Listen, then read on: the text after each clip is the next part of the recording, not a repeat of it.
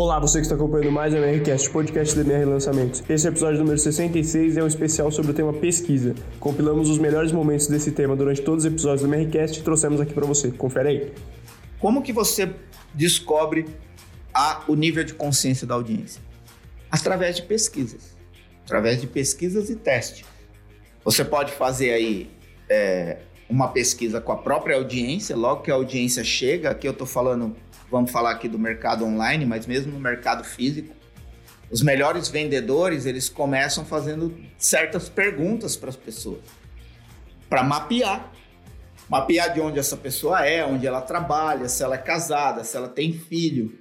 É, todo, todo, dependendo do mercado físico, isso é muito relevante para você conduzir uma argumentação persuasiva, já considerando que uma pessoa casada ou não casada, uma pessoa que tem filho ou não tem filho, uma pessoa mais nova ou mais velha, uma pessoa que mora em determinada região da cidade, elas têm mais ou menos condições, mais ou menos objeções, mais ou menos opções, possibilidades financeiras, culturais de consumir determinada coisa que o cara está vendendo. Isso estou falando do campo físico. No campo online, quando você captura uma pessoa para entrar numa base, numa lista de e-mail, por exemplo, ou numa audiência no Insta, ou numa audiência na rede social, numa audiência no YouTube, você precisa criar mecanismos de arrancar informações dessas pessoas.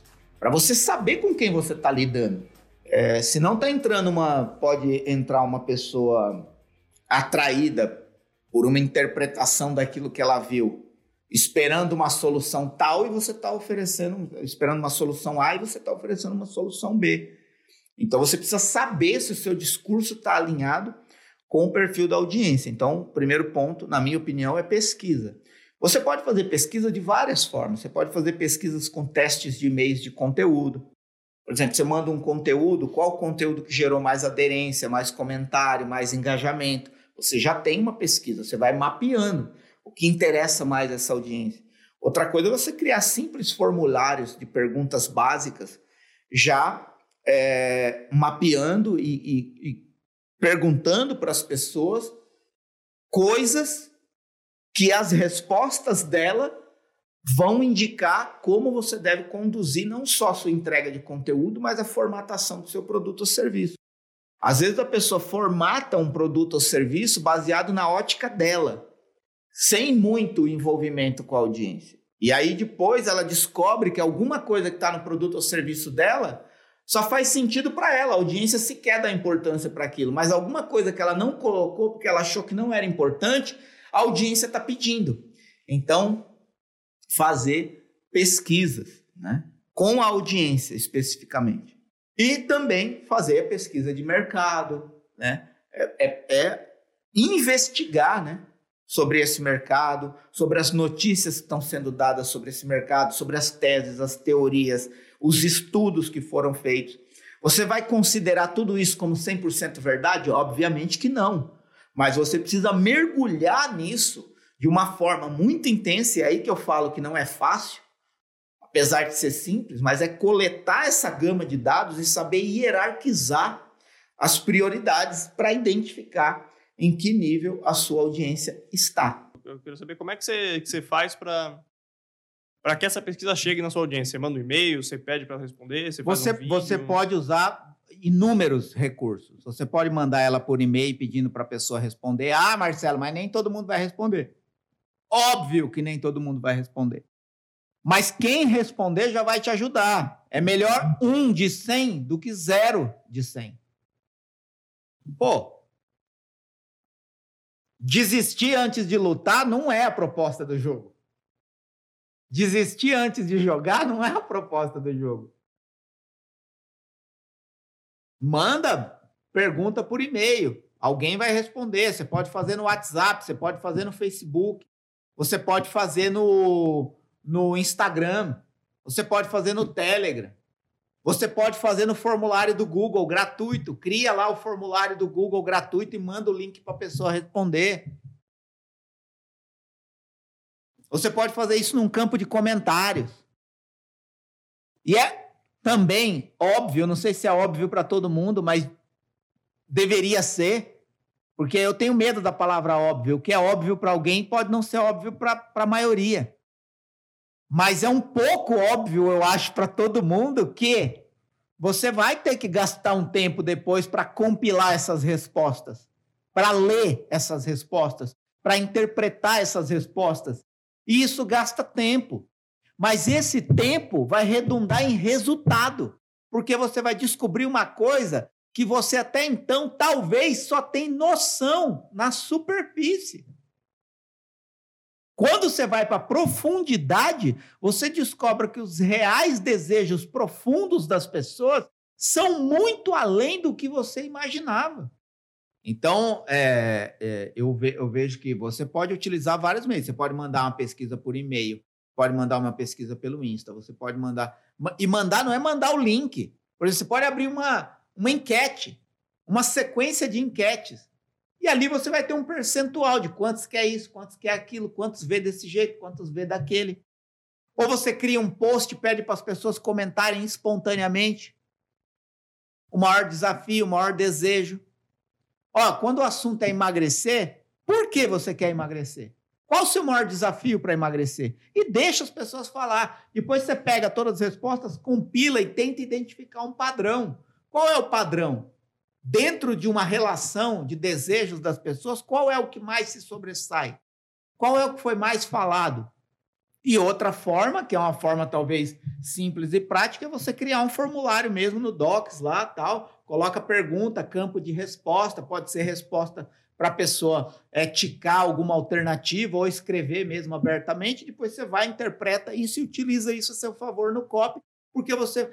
Eu gosto de dizer que quando você faz pesquisa com a audiência, a audiência te diz o que você tem que escrever no copy para ela aceitar o que você está dizendo. Você pode ver, cara, os maiores líderes, vamos dizer assim, de, de multidões, eles simplesmente reproduzem o que as pessoas querem ouvir. Porque as pessoas já disseram antes o que ele tem que dizer para elas seguirem ele. A mesma coisa no copy. Quando você escuta as pessoas, você usa as palavras das pessoas a seu favor no copy. É nessa hora que você cria identificação e conexão e a pessoa passa a acreditar mais naquilo que você está escrevendo. Porque você está escrevendo na língua dela, atendendo a necessidade dela e ajudando ela a vencer os desafios que ela tem para conseguir o que ela busca. Então, é uma cadeia de interpretação. Você não pode escrever um copy desconectado da pessoa para quem você escreve jogar ele ao vento tentando a sorte como se fosse um panfleto jogado de helicóptero. Muitas pessoas escrevem copy como se joga panfleto de helicóptero. É que vocês não são da época, muitos não são da época, mas eu sou de uma época que na, na eleição tinha helicóptero jogando panfleto.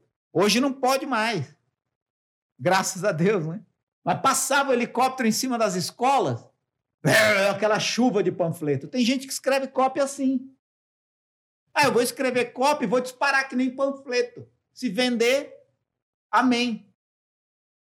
Mas o resultado da eficácia desse processo é tão pequeno que não vale a pena reproduzir isso. Todo o tempo que você gasta replicando copy que não funciona, você poderia gastar estudando a audiência para quem você escreve. E aí a audiência, na resposta da pesquisa, vai te dizer o que você tem que escrever no copy para ela acreditar e comprar. É isso. Por que, que a disposição de pesquisar é a habilidade? Porque pesquisar em si pode ser uma obrigação. Né? E quando para você pesquisar é uma obrigação, você não vai a fundo. Porque aquilo não te dá, sabe? Não dá tesão pesquisar. Se você relaciona pesquisa para o seu projeto de copy com estudo, vai ficar pesado. Vai ficar pesado. Eu acho que tem que entender a pesquisa como um mergulho. Como um mergulho. Né? É, por exemplo, é, e aqui um mergulho, mergulho, vamos falar aqui num rio, num mar, não estou falando em algo artificial como uma piscina. Entendeu? Em algo, um mergulho em algo natural, assim, tipo um mar, um rio, uma lagoa. Porque o que acontece? Quando você vê a água, a água do mar e do rio, ela é até mais interessante que a da lagoa, porque ela tem movimento, né?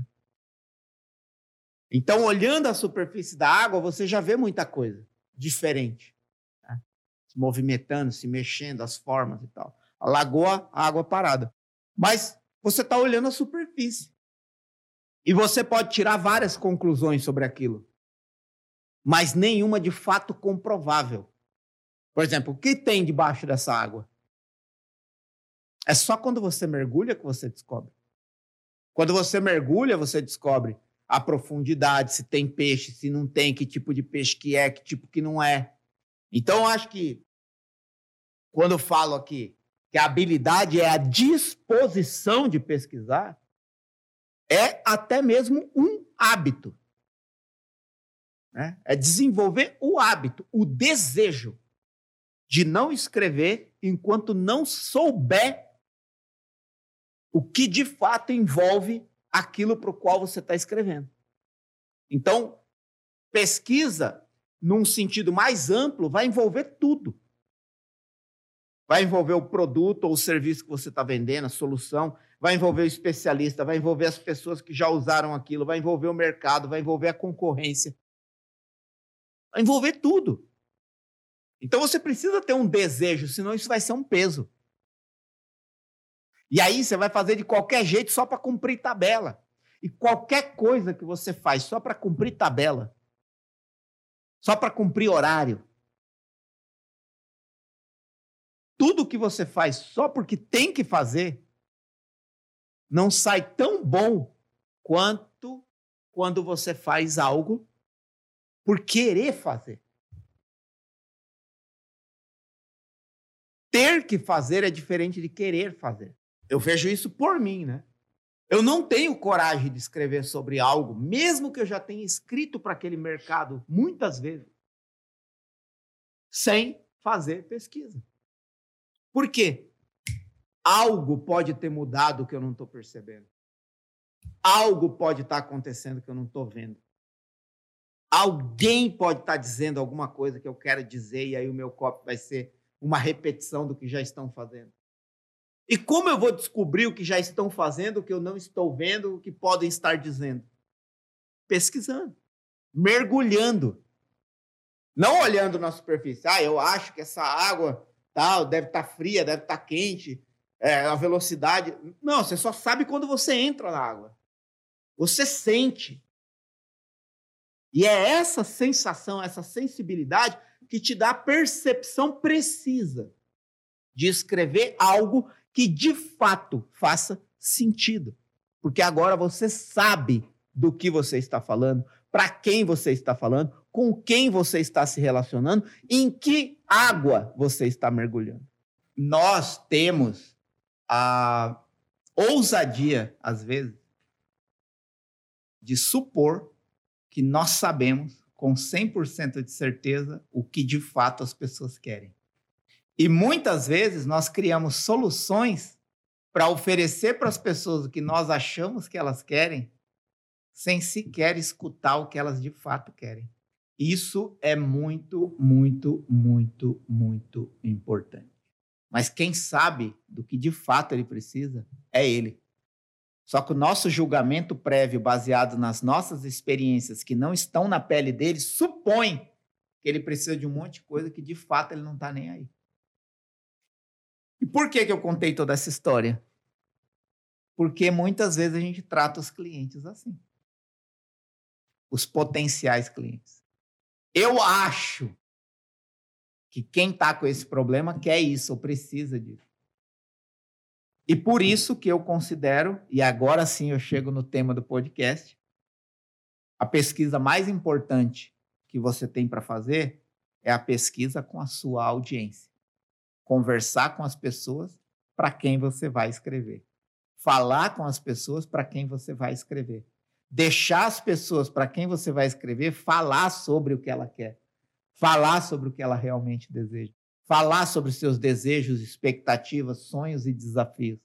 É quando você pede para a pessoa colocar para fora o que ela de fato quer e qual é o real desafio que ela enfrenta, é que de fato você sabe o que ela quer e o que ela enfrenta. E é a partir daí que você consegue construir uma argumentação persuasiva para conectar o problema ou a necessidade dela ao seu produto e solução. De outra forma, a maior parte do copy vão ser achismos e suposições. E não um conhecimento profundo do que de fato é.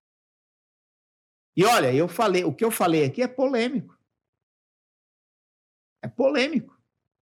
Mas eu não estou falando da boca para fora, eu estou falando a partir de uma experiência que eu vivi e de um livro de um especialista apoiado por inúmeros outros especialistas que comprovou isso de diversas formas diferentes, que a maioria das vezes que a gente oferece alguma coisa para as pessoas, a gente oferece o que a gente acha que ela quer e não o que necessariamente ela quer.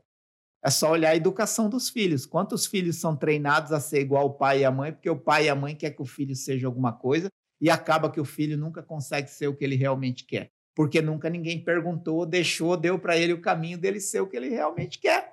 Talvez você que está me ouvindo aqui agora sofre disso, de viver o caminho que outros querem para você, que outros acharam que você deveria seguir. Percebe como que eu falei no episódio anterior? Espero que você tenha ouvido ou vá ouvir o episódio anterior é muito verdade, não adianta achar que você vai ser um bom copy por saber organizar meia dúzia de palavras numa estrutura qualquer que vai funcionar sempre igual para todo mundo do mesmo jeito. O ser humano é muito mais complexo do que uma organização estrutural de meia dúzia de palavras num copy qualquer. Utilizar copy como estratégia e ferramenta é uma coisa, vivenciar a experiência do que é copy na profundidade do ser humano é outra coisa. Aqui está o copy estratégico, aqui está o copy de verdade. Essa é a diferença. Pesquisa mais importante, tema desse podcast, é a pesquisa que você faz com as pessoas para quem você vai escrever, ponto final. Então, com isso, acho que a gente encerra o episódio de hoje, né? Sim, também acho. Muito bem, então alguma consideração final, Marcelo? Algum comentário? É, a, a consideração final é você, você que está me ouvindo ou assistindo, faz esse exercício. Né? Quando você for oferecer alguma coisa para as pessoas, faz o exercício de antes de oferecer qualquer coisa, perguntar o que as pessoas querem. Eu acho que isso vai mudar muito a sua perspectiva em relação ao que as pessoas querem, de fato querem, e o que você tem nas mãos para oferecer para as pessoas. É isso. Show. Então, onde você tiver, tem playlists e listas de reprodução para os outros episódios do MRCast. Se você estiver no YouTube, na descrição tem links importantes. Se você estiver no Spotify ou outra plataforma de reprodução de áudio, você entra no Instagram do Marcelo, arroba Marcelo Bragion, e lá você encontra os mesmos links. É, deixa um comentário, deixa seu like, compartilha com quem você acha que vai gostar também. E é isso. Muito obrigado a você que acompanhou até aqui e até mais.